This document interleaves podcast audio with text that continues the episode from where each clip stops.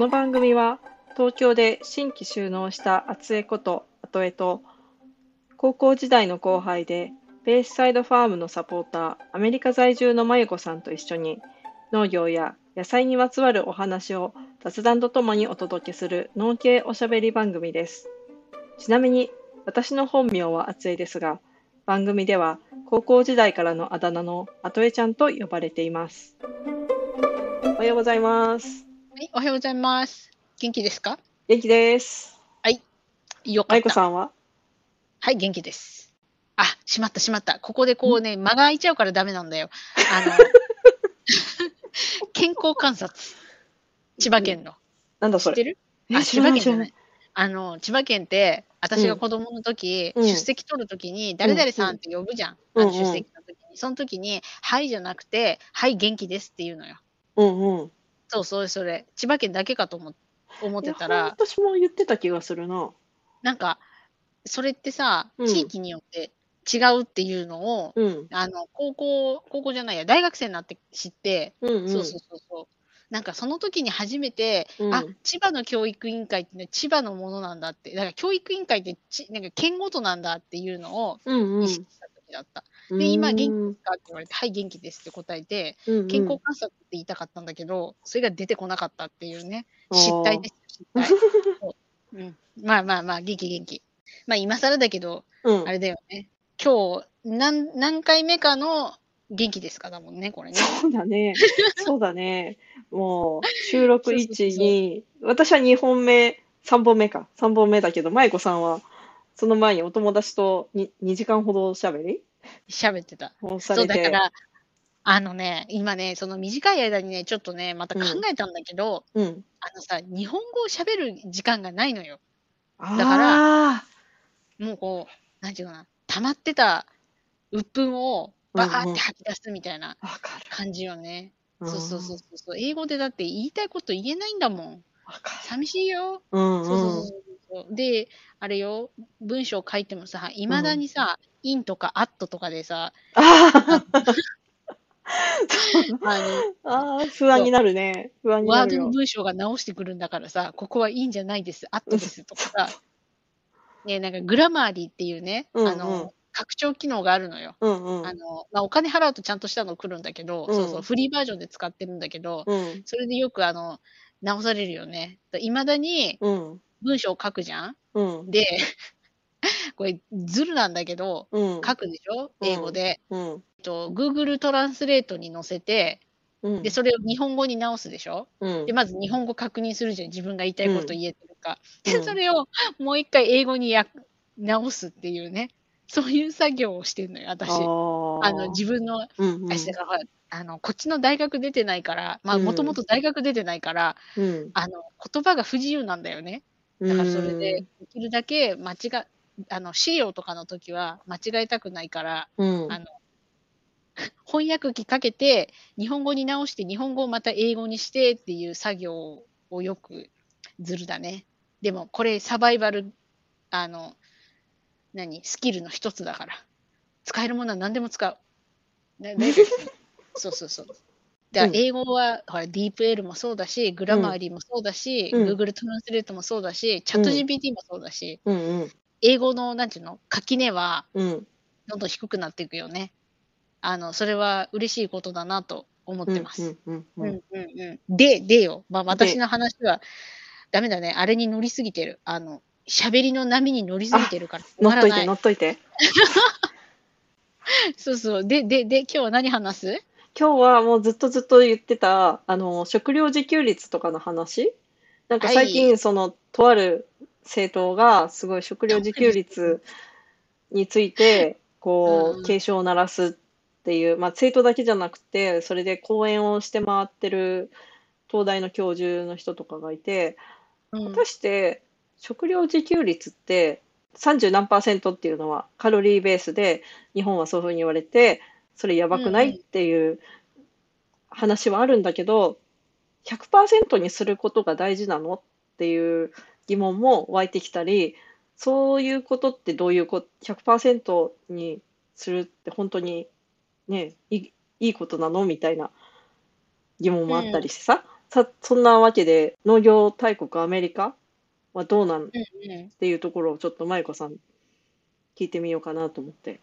ああ、そうそうそうそうそう。で、うん。あの、その、食料自給率をちょっとこう調べたら、うん食料自給率っていうのはね、うん。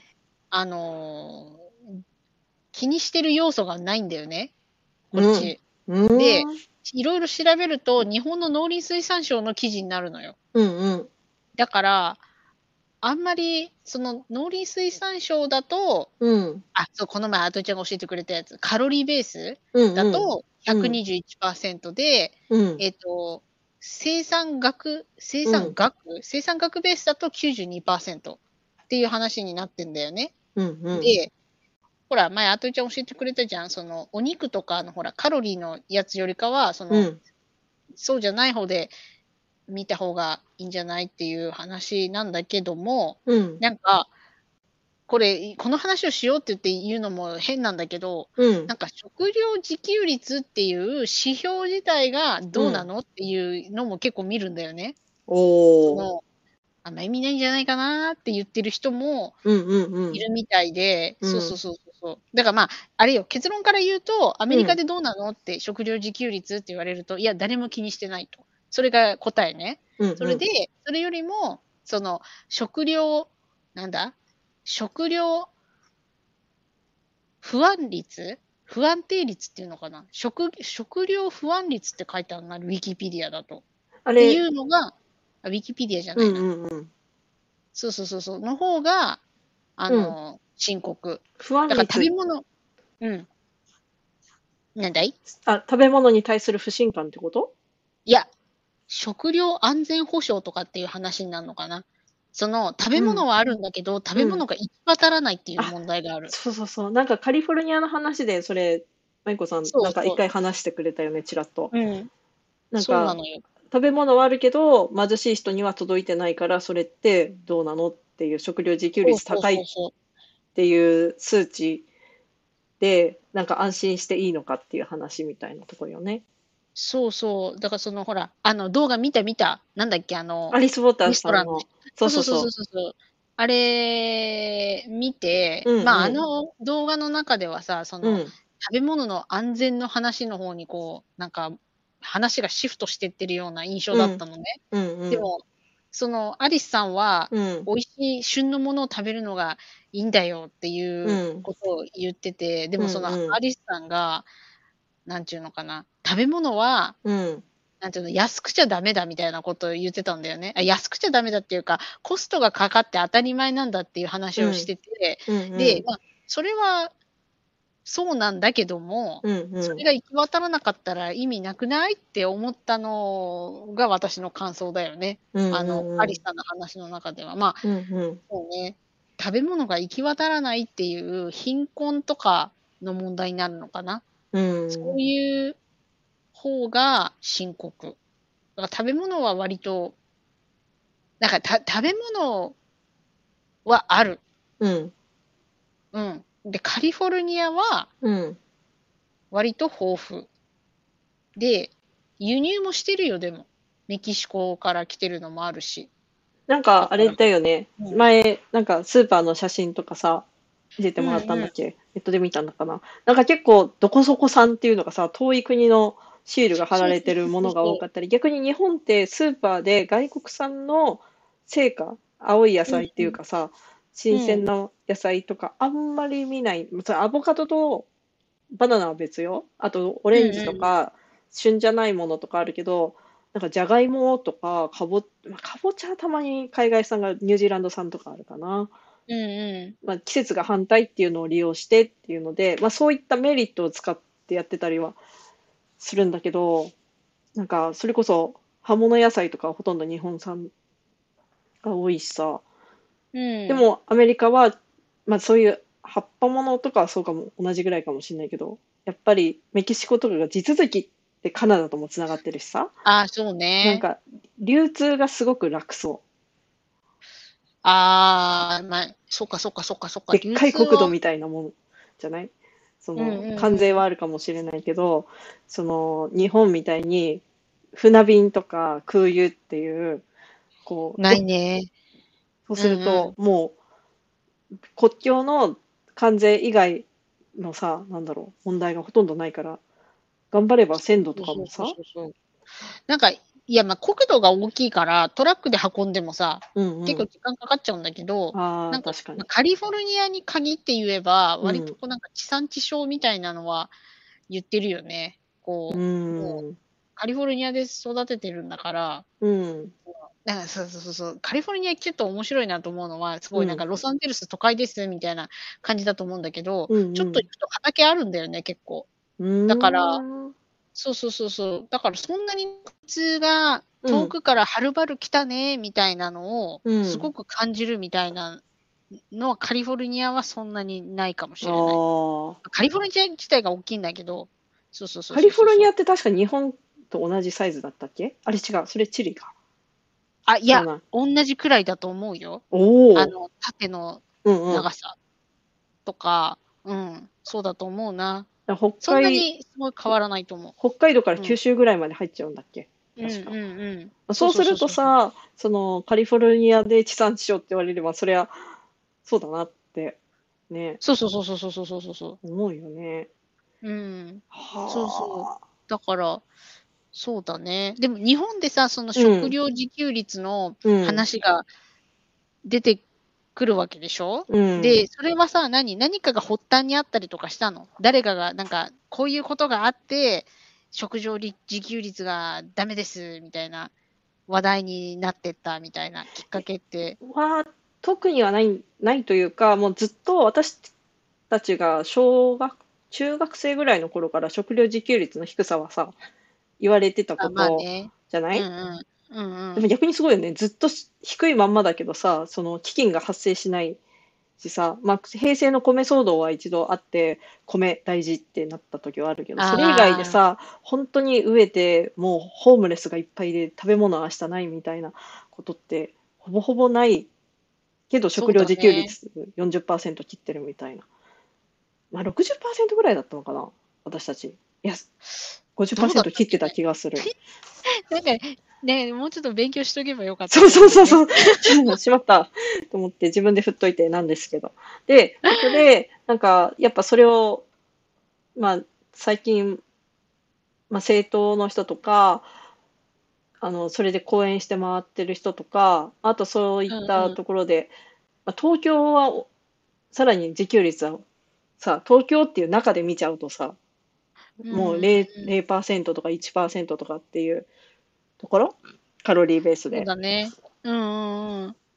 て言ってそうてか、、そうか。まあ、なるべく国産を買いましょうっていうことで、まあ、農業とかの応援とか国産の野菜のプロモーションみたいなところはしてるはいはいはいはい。